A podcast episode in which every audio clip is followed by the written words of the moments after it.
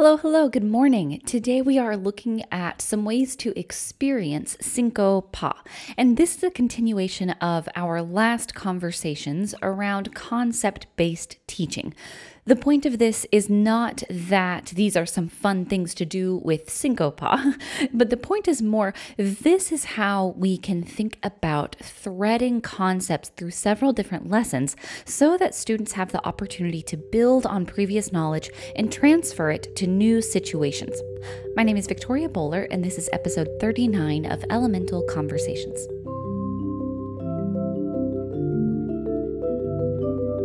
This is one of the shorter episodes. I'm calling this an espresso shot. And the idea is that it's just a very quick, actionable application of a larger concept. In this case, that larger concept is threading uh, conceptual understanding across several different lessons. So, in the last episode, we looked at some songs for teaching Syncopa.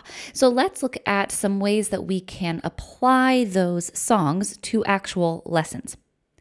In the first experiences with these songs in these games, we're just doing the song and we're playing the game. That's it. and that, I, I, mentioned earlier, that is the core work singing songs and playing games. That is the big meat and potatoes of the lesson. That's where the actual magic starts.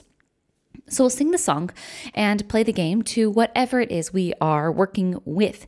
We talked about Bump Up Tomato, we talked about Weevily Wheat, we talked about Surfin' USA, and then perhaps another song like Alabama Gal or Bruno Mars's Count on Me.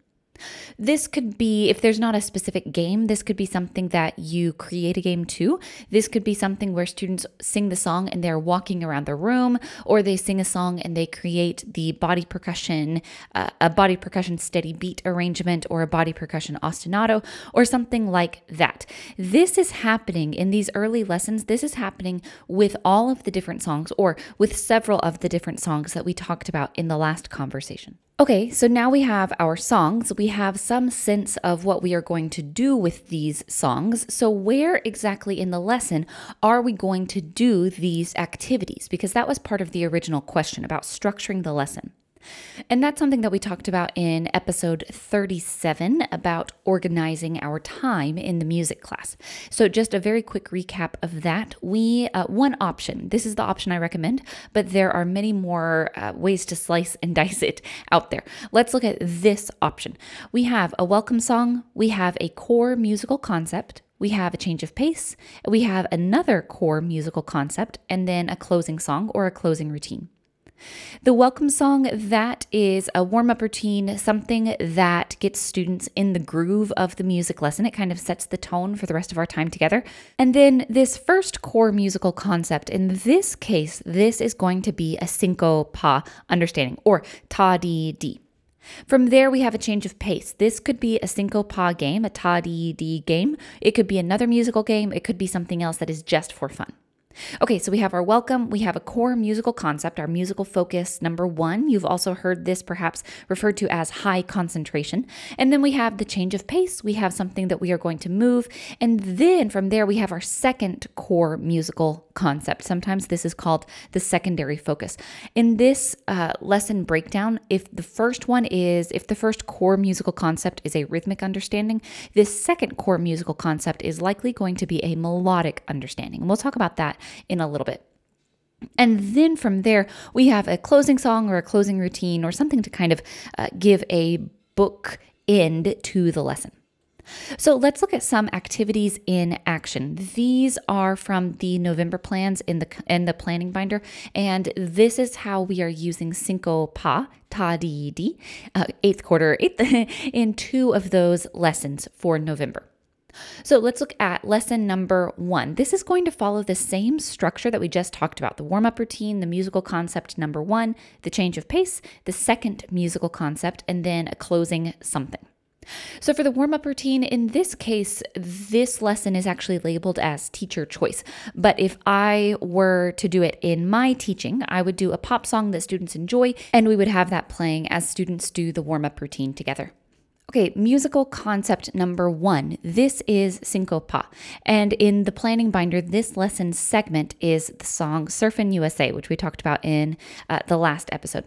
So students are going to play the words inside, outside, USA, inside, outside, USA. They'll do that with a partner on body percussion, and they can come up with any sort of body percussion combination, you know, uh, snapping, clapping, patting, stamping. They could clap each other's hands, they could clap each other's hands crossed, they could do one hand at a time. Lots of options here. So they will clap those words or play those words inside, outside, USA on body percussion with a partner. And then there's also some critical thinking questions after they have that body percussion experience with their partner. Uh, we do some thinking about the sounds that we hear, the sounds that we are playing. Are these sounds even or uneven? And uh, that is uneven. And which is the longest sound in USA? USA. Uh, the S is the longest sound. Next, we have a change of pace. For this, I chose to also do a ta-dee-dee, a rhythmic game, and in this case, it is Bump Up Tomato. So we'll sing the song and play the game, and then when you're out, you're going to play an ostinato of just straight eighths. Ta-dee-ta-dee-ta, rest. Ta-dee-ta-dee-ta, rest. That's what you're playing when you're out. And guess what? That's it. That's the full change of pace section. From there, after the change of pace, we have the second musical concept. I mentioned that if your first musical concept is rhythmic, it is very, very, very, very, very likely that your second musical concept will be melodic. And in this case, it is a la pentatonic song, game, understanding activity that we won't go into because it's outside the scope of this episode. And then for a closing song, we can do whatever we want. One option is to bring back Bump Up Tomato while students are standing in line. So that is the first lesson. In lesson two, we're going to do the warm up routine with Surfin' USA. And then the musical concept is going to be a ta dee dee, syncopa, that rhythmic understanding. And we'll use Bump Up Tomato. We're going to sing the song and play the game very quickly, and then clap those first eight beats. Bump Up. And you'll recall that in the previous lesson, we had an ostinato that was going on at the same time. Well, now we can identify the long and short sounds of this musical pattern bump up, tomato. I like the weather. Short, long, short, long, long, short, long, short, long, long. Are these sounds in bump up tomato? Are those even or uneven? Those are uneven. And then we can write down the short and long sounds above some steady beat icons. So writing down the short, long, short uh, graphic notation of what we hear. And then from there, we get to notice where those words happen bump up, tomato, in relation to this ostinato that we've been doing ta di ta di ta, rest. And this particular episode is about uh, how the music lesson is structured, not so much how we are going through these activities. So I'm not going to pause and explain uh, kind of the process to walk through there, but you get a sense of what's going on in this lesson segment. The next section of the lesson is a change of pace. For us, that's going to be a seasonal activity of some kind. This is uh, how it falls in the planning binder is that this is the last lesson before a Thanksgiving break.